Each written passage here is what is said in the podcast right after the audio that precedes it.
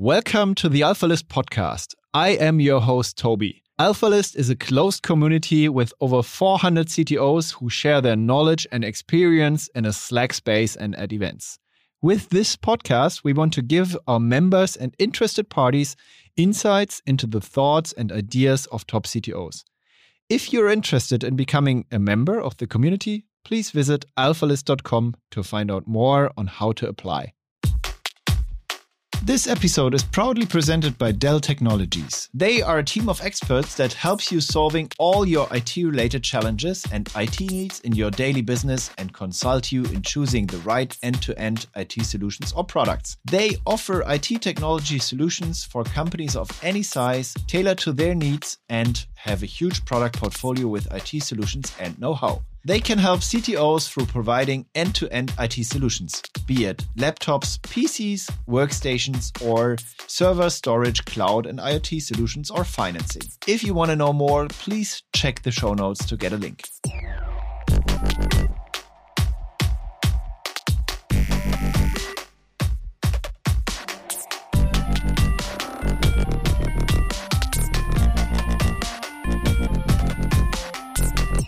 Welcome to the AlphaList podcast. I am your host, Toby, and uh, today's episode is titled uh, The Future of DevOps. Um, and my guest today is Alex, and Alex runs a ca- company that is publicly listed and um, has a market cap of, I think, 4 billion. And they actually um, had quite funny news a while ago when they um, announced in our founding round. Um, the the title of the, the news was PagerDuty raises 90 million to wake up more engineers in the middle of night. Alex, welcome. Maybe you want to want to tell us a bit more uh, about your company, um, and uh, then afterwards a bit more about yourself. Sure. Uh, thanks for having me. Um, thanks for having me on. So yeah, uh, Alex Solomon. I'm one of the co-founders of uh, PagerDuty. I uh, started as the founding CEO and uh, ran ran uh, PagerDuty for the first uh, seven years, and then replaced myself and took on uh, the the CTO position and hired a great CEO to kind of get us to a public company and beyond to that scale. And um, yeah, I've been been CTO for a number of years now. Um, more recently, I'm I'm focused on a very important initiative at PagerDuty, which is how do we become a, a true platform, uh, and that comes with flexibility, extensibility, configurability, uh, and allowing developers to build on top. And um, we've we've already made some good progress on that. We have uh, everything you can do in the UI is uh, we have APIs for, and um, want to kind of continue to encourage that uh, ecosystem to build build around uh, our platform. Um, we've also done some really interesting work in the AI, AI ops space. But before I uh, just give a quick overview, um, maybe uh, it's good to, to talk a little bit about where we started. So, um, uh, just a quick background on myself. Uh, before PagerDuty, I was working at Amazon as a software engineer and uh, that's kind of where get, where we got the inspiration for for the product. Uh, Amazon was one of the pioneers of DevOps. Uh, I think they were doing DevOps before it was called DevOps. So the concept of full service ownership, where if you're a developer, you're on a small team, you build services or microservices, and you own them end to end, which means that you're responsible for not just writing code, but testing it, deploying it to production. And when something breaks in, in production, uh, you get paged. Back then, we actually used pagers, and it was called being on pager duty because you carried a pager on your belt. Um, so after after leaving Amazon uh, and seeing the value of that way of working, well, while it's it may not be fun to get paged in the middle of the night, uh, for some for one of your systems, it's actually really important because you're you know you're part of the team that built that system, so you understand it best. Um, so yeah, after leaving uh, Amazon, I got together with my two other co-founders, um, Andrew and Bhaskar, and we the way we came up with the idea was by thinking back from our time at Amazon. They had also worked at Amazon. Um, what what interesting tools and necessary tools had a company like Amazon built in house out of necessity? And uh, the the on call management uh, tool came up uh, and came to mind, and we we saw that Amazon built it, but Google had something similar, and you know Facebook had had their own flavor and version of it. So we thought, you know, this seems like there's a need here for you know this DevOps way of working for getting paged for your own systems, and that's kind of where where PagerDuty got started back in 2009. Um, and then since then, we've you know we've evolved it quite a lot. Uh, we, we now do full end-to-end incident management, incident response, uh, uh, and when I say end-to-end, it's all the way from the alert to post-mortem for those big major incidents. It's also uh, we've also invested a lot in AI ops, so I was going to talk a little bit about that. But that's all about pattern recognition and making sense of all of these these alerts and events and change events and grouping related events to, and alerts together um, filtering out the noise is a big part of it and and helping uh, resolvers uh, and responders understand the context. Like is it just something a problem that's impacting my service uh, it's isolated or is it a cascading failure that's impacting lots of different services or a systemic failure or something caused by a third party provider? Like you know one, one, one of the big uh, cloud providers uh, and you see this you see this in the news all the time. These days uh, goes down you know it can yeah. impact lots of folks. Fastly is um, actually a sponsor of this episode so i was not be very careful. on purpose. Yeah i can imagine that um, there was kind of a lot of paging going on the last days then. Yeah absolutely. We see that load in our system because a lot of a lot of uh, digitally native and you know more traditional companies that have lots of software systems they they rely on us. And so we see that load every time uh, one of the big public uh, providers has an issue. And uh, what like if you if you recapitulate um, a few years back um, if I would have told you, Alex, you're going to own a 4 billion market cap publicly listed company, paging engineers in the middle of the night, what what would would, you, would have your, been your answer? Yeah, I mean it's it's uh, it's it's incredible. Our our journey's been has been amazing, and uh, you know, people ask me like, you know, when we started this, did you ever think it was going to become so so big and so successful. I, I, the truth of it is is I didn't think it was going to become so big and successful. I thought, you know, we we it was three founders. We knew we wanted to build a, a software company um, and a product, uh, more a B two B product, and and we started this in 2009. And back then, if you remember, it wasn't sexy to build B two B SaaS what was yeah. what everyone was wanted to just build a b2c product right?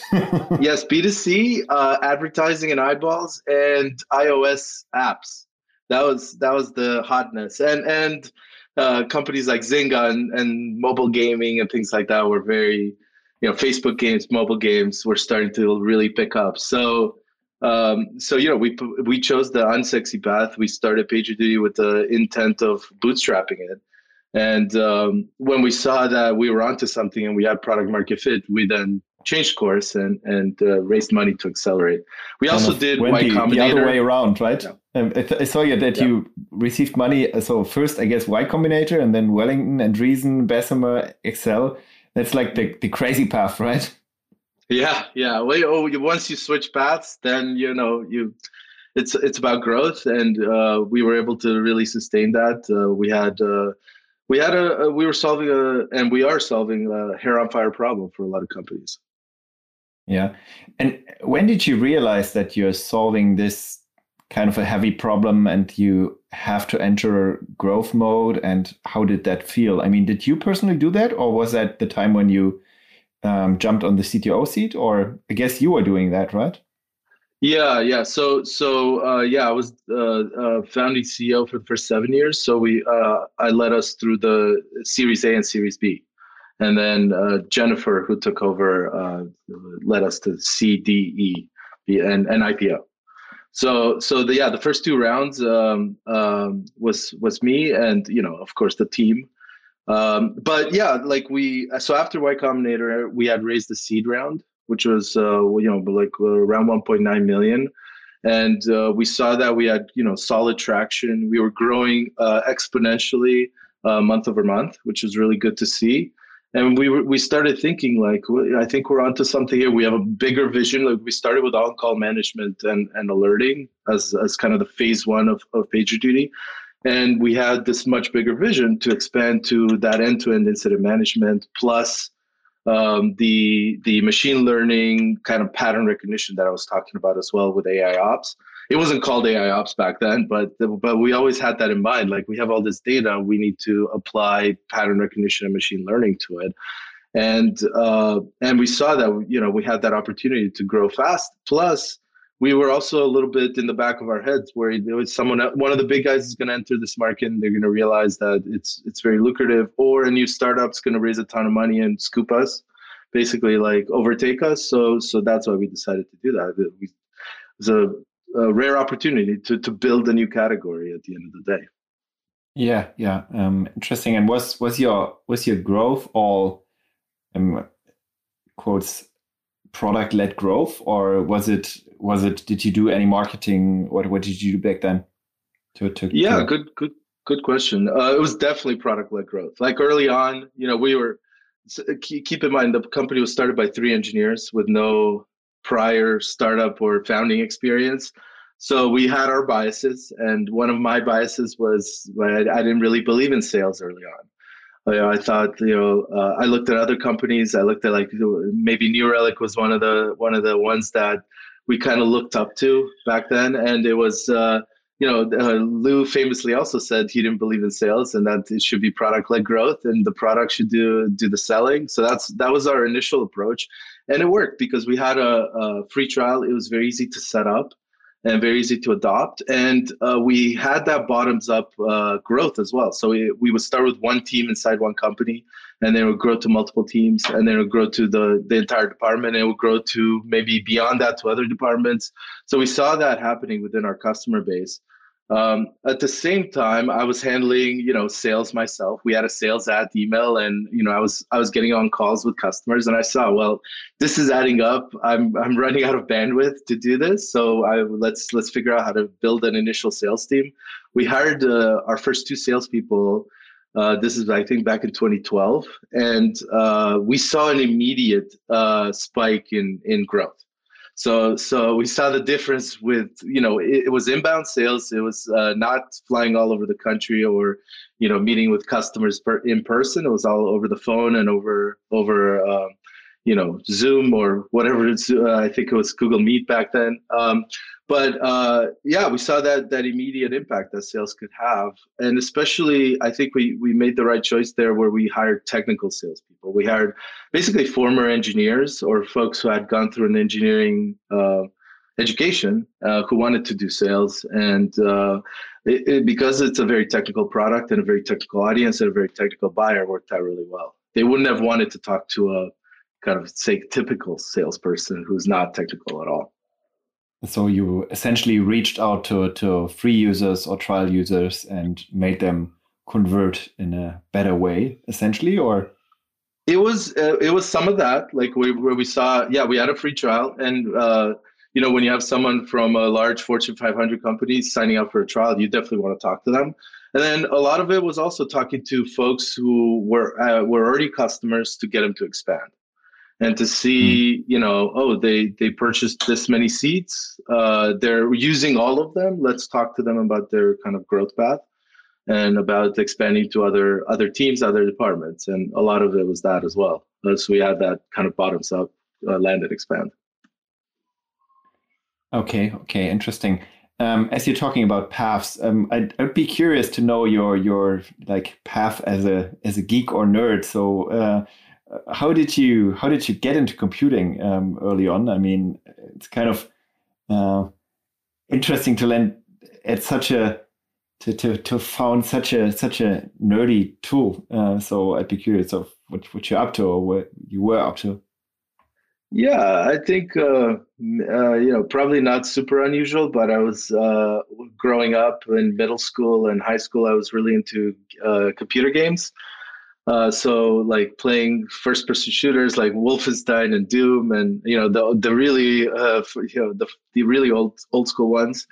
And I I kind of got interested in uh, programming and making my own games. And got, I think my, my parents got me a QBasic book when I was in middle school. So I read that cover to cover and started building some of the examples and some of the games in, in, in the book. And then from there, I took some classes in in uh, middle school and high school. Uh, some of it was around uh, Pascal, some of it was uh, for uh, around C++, and yeah, and then I did software engineering um, education at the University of Waterloo, and then ended up at Amazon. So that's that's kind of my path. I was always into programming and doing my own side projects and uh, was then got interested in, in entrepreneurship. I was reading uh, Paul Graham's essays uh, and reading about other companies that were going through Y Combinator and the advantage of doing that. And uh, that's kind of how we we ended up doing our own thing and and getting into Y Combinator, and the rest is history, I guess. And and um, speaking of Y Combinator, is it really worth it from your perspective? I mean, uh, you ended up with quite good VCs. Is that uh, like all thanks to Y Combinator, or I yeah, I, I would say yes, absolutely. For us, I mean, keep in mind we were three engineers with no startup experience. We didn't know anything about fundraising. We didn't know anything about investors. We didn't know really how to build a, a pitch deck or any any of that. So for us, we we had uh, we we had the idea, we had built it out. We already had some customers paying us by the time we got into Y Combinator. So for us, the the biggest benefit, and it was a big benefit, was was it was a boot camp for fundraising. So as part of the program, uh, Paul Graham uh, walked us through the process of building a pitch deck and and thinking big and coming up with that big vision for the company. Um, and introduced us to lots of investors along the way. So, uh, a bunch of them became our angel investors, and then they helped us uh, c- continue to craft our pitch and our vision. Uh, James Lindenbaum stands out. Uh, he was one of the co-founders of Heroku, um, and he's now uh, running HeavyBit, and he he helped us a ton in terms of fundraising, and we ended up raising a very successful Series A with Andreessen. So. Um, I think yeah, the, we we set down that path of like looking at accelerating and raising money, and Y Combinator was instrumental. And um, if you if you look at like times today, um, or or your path, what, when did you discover your your secret sauce, and what is it actually? I mean, uh, it's I guess not not sending pages to people uh, these days, but but a bit more. When when did you discover? Okay, this is like really. Uh, we, we really really discovered our mojo and um, this is going to be fun yeah, I mean, I would say uh, in that first phase of growth, it was definitely around centered around on-call management and alerting. And what what was interesting for us is that we were a little surprised that this uh, this kind of a product didn't exist already. And uh, what we found through talking to customers and and working with a lot of different clients is that the, a lot of them were building their own, or they were doing something very manual where they had people uh, in a in a room, basically an operation center or a NOC, um, watching screens and waiting for things to for alerts to pop up. Um, that's kind of the the traditional uh, IT operations way of doing it, which uh, DevOps has changed and and kind of or turned around a little like bit. The, the, the classical NAGIOS together with uh, I don't know uh, some SMS provider uh, to to page yep. you, which and passing the phone around. Phone Yep, yeah, that's what's going around from te- from team member to team member. Uh, and those solutions are, you know, they're kind of janky. Like when you when you're trying to scale and and um, build a very software centric kind of product or company, um, you run into limitations where something happens, a problem happens, uh, the person doesn't answer for whatever reasons. People make mistakes, and uh, at that point, uh, you know it falls through the cracks and uh, you know that problem can cause many hours of business impact or customer impact on the on the customer's end. So so those are some of the the problems that we ensured is that every single issue would get handled quickly by someone. And when you had a major incident that required lots of different teams and lots of different people we would facilitate that response get everyone in on a on a chat channel, usually Slack, and get everyone in on a conference call or now Zoom, and uh, you know facilitate the the response so that nothing falls to the cracks and the business impact, customer impact is mitigated. I think it's actually a nice time to start, like even to, as of today, starting B two B SaaS products as it's it's it's so easy to create value still, right? Um, and um, it, it like especially the time you started was like a like a revolution um, when um, there was this or is still this mind shift of of engineers um, who first thought, yeah, okay, I'm gonna host it myself. It's like a a free DevOps product I can download somewhere like Nagios, like an open source version. I'm gonna host it myself. It's nice. It's okay. It does the job. Uh, to like something where like you really have like that those great solution like like like like yours um, when you suddenly start thinking okay if i take this solution and i pay alex let's say um, 200 bucks per month um, then i actually save one full-time en- engineer potentially um, that i would have to employ in addition uh, to just maintain that nagios um, I think that's a that's a great mind shift that is happening still, right? Yeah, absolutely. I mean, we we have lots of examples of companies trying to do it themselves or find creative solutions to to handling this, and then ultimately, in the in the longer term, they realize no, you know, it's better to just pay pay for a product that work that just works and handles this and works every time. So I remember one uh, one or, or one of our early customers, a social media company was uh, uh, uh, using a service for doctors on call for on call doctors. So basically, when something goes wrong, they get an email from a monitoring tool. Then they have a schedule or an on call schedule in Excel they look up uh, someone's name they look up their phone number they call them and they read the the the email and the title of the email and the error the alert error over the phone to that person. And these folks are not technical because they usually deal with doctors and paging doctors. So they don't know how to read like the the you know cpu 03 dot whatever is greater than 99% uh, it, it was an interesting solution. And then you know when they realized that uh, it wouldn't scale and uh, things will fall to the cracks. They they joined, you know, they they came on to become a, a great customer of ours. Okay, okay, um, and um, how did you become like a a love product for developers? As like the topic generally being paged at night is somehow not like the the most popular one, right? How did you do you make sure that engineers still love you? Yeah, good question. So it's always been a love hate thing, uh, where you know they they uh, there's a little bit of oh I just got paged again, but what I've always said to that is that you know we're don't we're just a messenger. Don't shoot the messenger. It's you got paged because of a real reason in your systems. Um, and uh, what I would say is one of one of the interesting benefits of something like this that was a little bit of a pleasant surprise is that it provides a, a better kind of work-life balance for engineers. Because if you think before PagerDuty, what they were doing is they were uh, they were just sending the alert to everyone on the team. And then what happens then is you get all, all of these alerts, or you're or you're always on call all the time. And what happens in that case? You can't be on call all the time. So what would happen is someone will, will usually step up, and other people would kind of quick, uh, slowly back away, and it would end up being well usually one or two people that take the brunt of the load. And with mm. with something like PagerDuty, even just for the on call use case, it's you know when you're on call, you know when you own it, and you're responsible for it. So it's this concept of ownership is really important.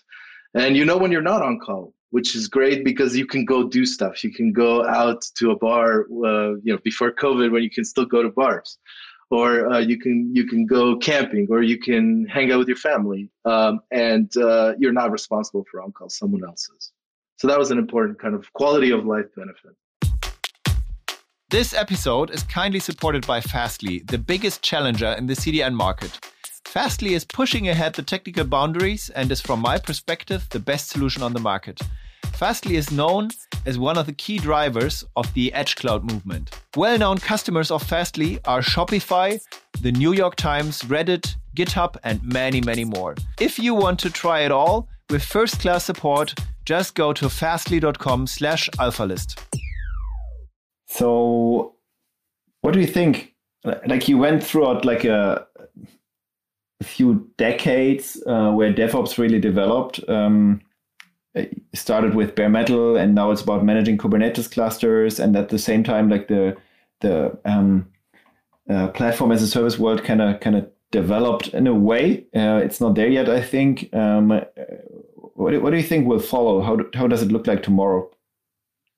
Yeah, um, I, th- I, think the the way it's evolved is we've we've been moving away from uh, large monoliths. I mean, if you think like 10, 15, 20 years ago, that's what software was. It was a large monolithic application built on uh, infrastructure with a database and compute and a lot of shared services in terms of databases and compute. And we've been moving towards service oriented architectures where you break up that monolith into services that talk to each other and now microservices. So the unit, the service unit has gotten smaller and easier to understand and more um, isolated. Um, and now we have serverless as well. So we're talking about functions, which is and a service becoming a collection of functions. So while the unit, each unit has gotten smaller and easier to understand for a person or a team, uh, the entire system has gotten more and more complex. It's a large distributed system with all of these services or microservices um, talking to each other, and it goes beyond a single human's capacity to understand the entire system and have it loaded in their in their brain.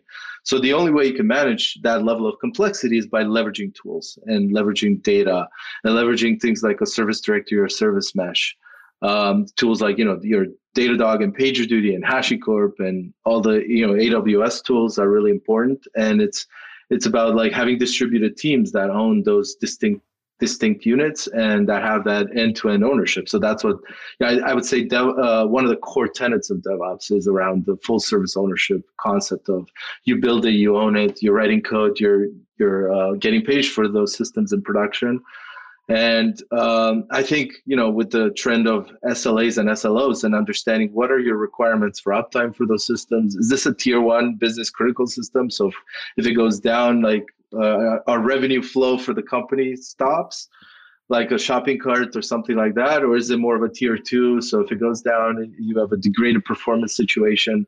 So I think the yeah the trend will continue down this path of more and more complexity, uh, you know, software is eating the world world to to throw out a well used cliche. So uh, that's not going to stop anytime soon. And uh, DevOps is here to stay. And uh, as an engineer, you have to kind of become this almost like a mixed martial artist. You have to know how to not just write code, but have to understand how that system works in production. You have to understand distributed systems and distributed architectures and uh, while at the same time, what's what's great is some of the cloud providers are making it a lot easier for us. Like that, you can you can get Aurora as a distributed database from AWS, and it works pretty much all the time. And you don't have to run your own MySQL and run your own backups and run your own uh, you know multi-cluster systems, which can get very complex. So so some things are getting much easier and nicer to uh, for for developers as well. So co- complexity, managing complexity is getting a bit easier, but um, you also like then uh, went through all uh, the good times as well. Um, I, as far as I know, you you're also into Rails, right? Or started with Rails, is that right? Yeah, I mean, we started with a monolith, of course. We started with a Ruby yeah. on Rails uh, MySQL monolith, and we we've been breaking it up into services for the last ten years, and we still have the monolith, but uh, uh, we have a lot of services around it as well. And um, uh, uh, I don't know if you ever listened to, uh, I, for example, did a podcast with David Heinemeier Hansson a while ago where he was like largely ranting against microservices um, and um, uh, like advertising the uh, mon- um, majestic monolith, as he calls it. What, what do you think about that? Is that is there some truth in it, or? Yeah, I do think there are there are different ways to do it. So that is a very valid approach. I mean, I know um, uh, I have some friends who work at Shopify, and they are uh, they've taken that same approach to great success, where they have multiple multiple monoliths, um, but and they've invested in in uh, the upkeep and and care of those monoliths. What what happens uh, in, uh, you know sometimes is that the monolith becomes kind of the the legacy system, and that's that for better or for worse has happened at PagerDuty, where the monolith has become the legacy system.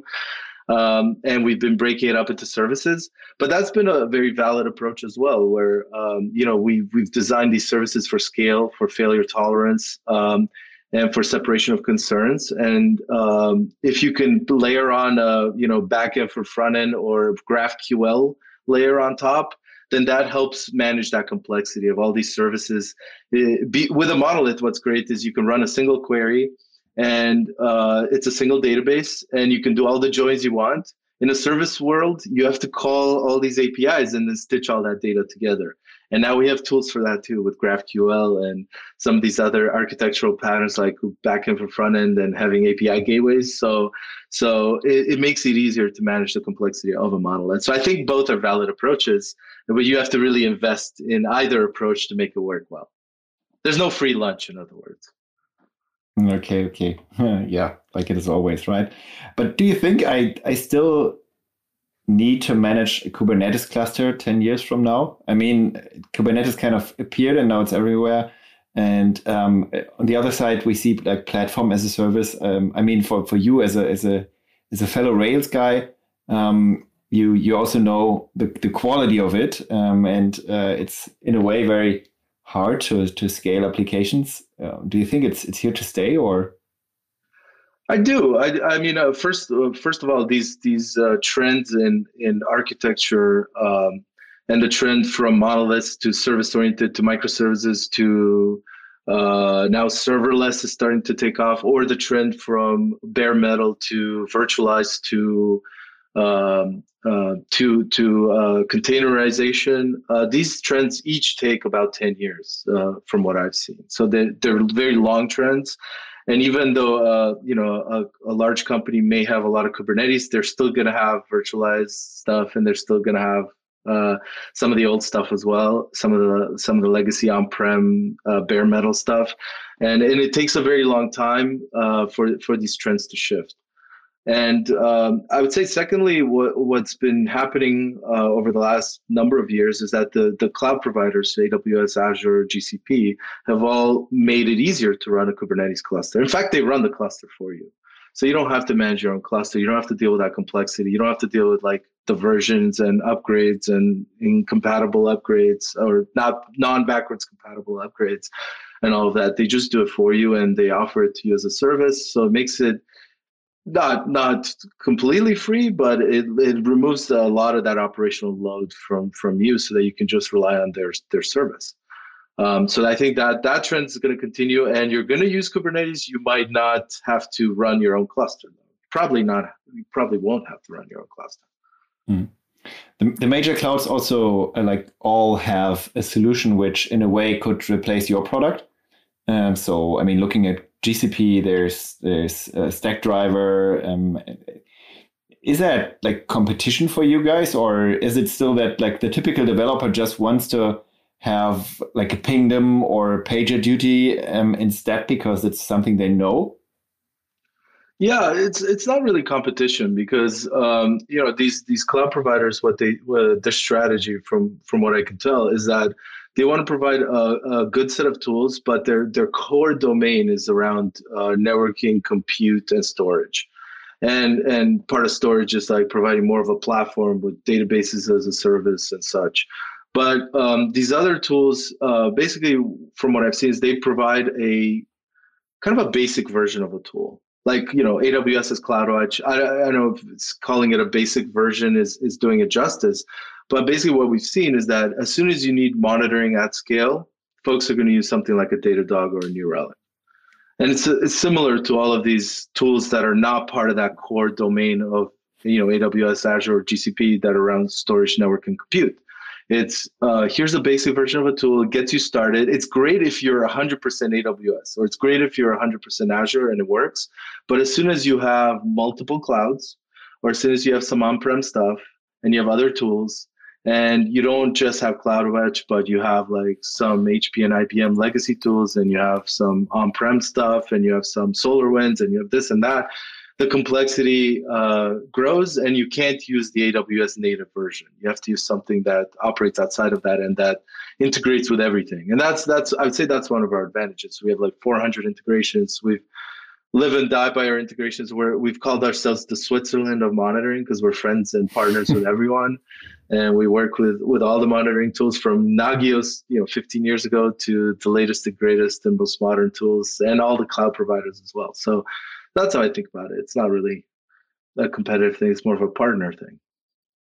And uh, speaking about competition, uh, I mean there are there's there's a ton of tools available these days. I mean, you just mentioned Lew with New Relic and PagerDuty, Datadog, Sumo Logic, Sentry, and um, I think like um, a lot of them are also taking the platform approach. Are you sometimes a- afraid of, I don't know, uh, losing yourself in the in, in, the large space of, of the platform world um, and and somehow losing focus and, and uh, not fulfilling like the, the the the single use case that your your customers initially uh, bought your tool for?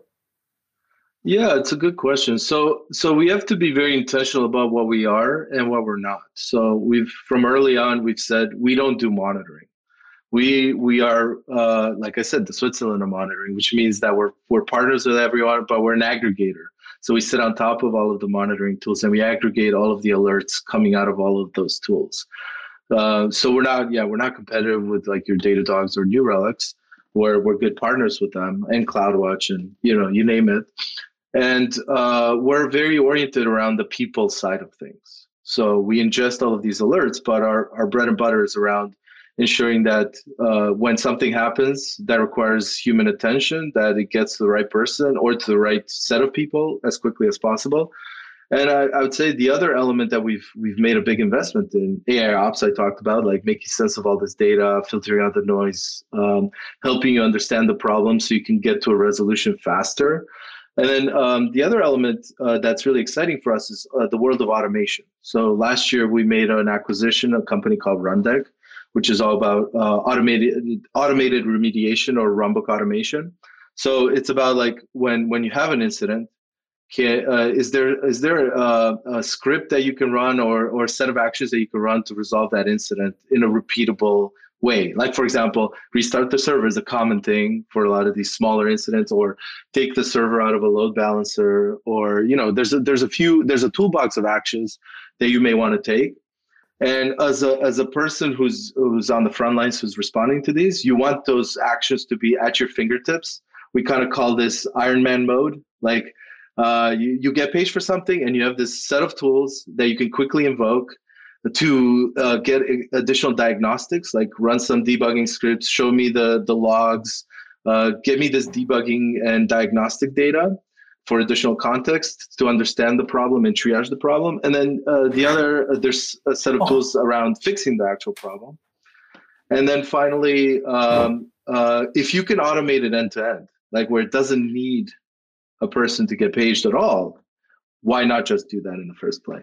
So that so that's an exciting area for us, and a lot of companies are jumping on the automation bandwagon in terms of how do how do you do more with less? How do you become more operationally efficient?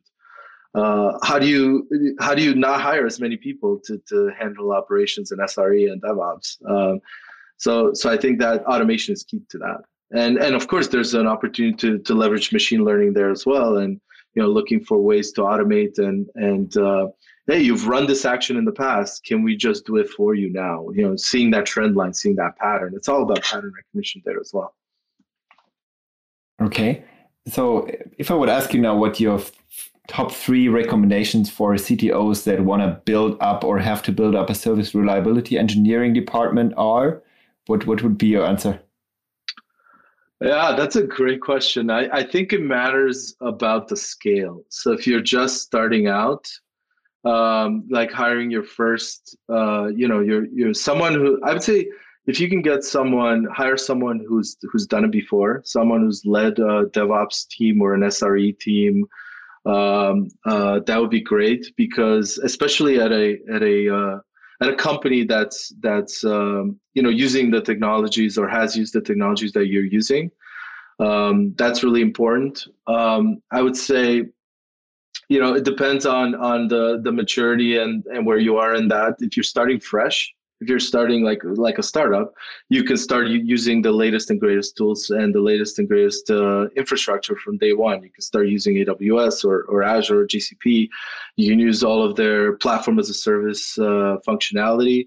And you don't have to do all of this yourself. In fact you shouldn't. You should you should try to get to product market fit as quickly as possible uh, instead of worrying about how to you know run bare metal servers in a data center. Like that's not a good use of your time a good investment um, and and then you hire folks of who have experience in that environment and who have who have led teams uh, of SREs or you know um, um, release engineers or or any of these kind of specialties uh, uh, to get to get that scale. But if you are a larger company and you're just dipping your toe into the cloud world, then um, what I would recommend is that you start building new applications in the cloud and you start thinking about a migration plan for for existing apps. Um, some of them will move to the cloud because they're low hanging fruit. Some of them will take longer. It will be a phased approach. And uh, I would say probably similarly, you want someone who with that cloud experience, but maybe someone who's worked at a larger company that's been in a hybrid environment where they they have done some migration, cloud migration, and they have experience with that as well. I know it's it's a hard question to answer because it's so broad, and there's so yeah. many things to consider. Okay. Um, as you, I would say you you still consider yourself a geek. Um, I'm also a very geeky person, and I have like those those tools I I pick up somewhere and then start recommending to everyone. So, for example, my last thing was I think Metabase was was one thing I I, I found and discovered and, and recommended to everyone, or um, Airtable. Is there anything you you absolutely love and uh, annoy everyone with these days? Yeah, actually, you mentioned Airtable. I'm I'm uh, playing around with it right now because, um, funny enough, uh, the way I learned database programming way back in the day was using Microsoft Access. If you remember that, it, it's it's like a visual programming environment, but desktop on Windows, um, and uh, it makes it really easy to whip up a quick little application. And uh, I've been saying this for many years. Like, why why doesn't a modern version of Microsoft Access for the web exist? And now it does. And there's a lot of companies uh, doing that now. And what's great about it is you can whip something up really quickly. Like, uh, you know, if you're very particular about how you manage your to-do list, you can have a to-do app in, in Airtable. Or, you know, if uh, one thing I've been playing around with is like feature requests and tracking feature requests for for the products. I I don't have anything built yet, but I've been kind of thinking about it in the back of my my my mind because there's not a good way to do that today, or I haven't seen a, a good way to track feature requests. Um, so we're, we're, we might be playing around with that at, at some point. Uh, but yeah, I'm a big fan of Airtable because it gives you that flexibility. Plus, it gives you all these apps that that are pre-built that you can start using or or modifying if you want. Okay, yep. I also love playing with it for for like internal stuff, internal tooling. Exactly. Um, yeah. That's just great to save engineering power and time. Um, then I still have a little um, sur- surprise for you as an as an outro question. So um, I had the chance to talk to your co-founder Andrew, and he brought up this little surprise for you. So he gave me a very very old hardware pager prototype that you guys hmm. must have built in the early days and later on abandoned due to strange behavior. And it has one feature that you folks somehow came up with. I think you personally invented it. Um, it is called time travel, the time travel feature. And it still has a date preset in which um, I think it is um, July 26. Um, and that is the month when you actually started working at Amazon. And um, we now have the chance to hit like the travel button and um, have to ta- take the chance to observe you for a while uh, when like young Alex was coding at Amazon and um, you have the chance to now whisper something into young Alex's ears. What what would it be? Mm, good good question. Um, yeah, I mean, I I would say. Um, back then what what do i wish i know i i knew back then that i i would tell myself if i could go back in time? That's a great question. Um you know i would say keep keep learning and i was doing a lot of that uh you know at amazon. I was uh, i was trying to you know i was i was i joined the company as a fresh grad and so i was uh, kind of uh, learning learning a lot about their infrastructure and learning a lot about you know the DevOps way of working but I'd say you know double down on that. Um, there's not a lot I you know I wish I had done differently in in the grand scheme of things because you know we are here and we're in a good place. So I would say um, one of the other things I wish I had done maybe a little bit differently is invest. In, I, I wish I had invested more in kind of um, getting better mentors, getting getting folks that I could talk to and explore ideas with, and and uh, folks who can push me uh, out of my comfort zone. uh, and then I would say also like uh, focus on the the the flip side of work, which is kind of that um, your personal life, especially if you work at a you know a large company. Like you you don't have to work eighty hours a week every every day or every week. You can have a little bit more of a work life balance. So investing in that uh, a little bit. You don't have to like you know completely biased in one way or the other, but have a good balance there is important uh, because because you're going to build friendships while you're young that are going to last a lifetime and and investing more in that is is really important because then you have that circle of people that uh, that are going to be with you for a long time. Great stuff. And um, on the mentorship piece um, isn't that like one of the key values you get from y combinator absolutely yeah i mean the network is incredible it's been super helpful for us uh, in terms of like not not just like learning the fundraising stuff that I was talking about, but also like relationships with with companies and being able to get an introduction to to the right person at a large company which is going to become a customer. So so that's that's been really key. And I think our, our investors in general have been a great resource, um, you know, of, of of those connections in that network. Um, but sometimes you know an investor is an investor and not really a mentor. And having someone in a mentorship role where they're there you know they can pick up the phone anytime and you can be very vulnerable in front of them and you can you know open yourself up completely. It's hard to do that with an investor because they're also an investor. Obviously. So if they are they see oh alex doesn't know this then that could be bad. So it's it's just hard psychologically to have that psycho going to psychological safety. It's hard to to achieve that with someone who has a vested interest in your company. Okay, so um, thanks a lot, Alex. It, it, was super nice talking to you. Really, um, great company that you've built there. Thanks yeah. a lot, Alex. Talk to you soon. Bye bye. Yeah, thank you. Bye. Enjoy your day.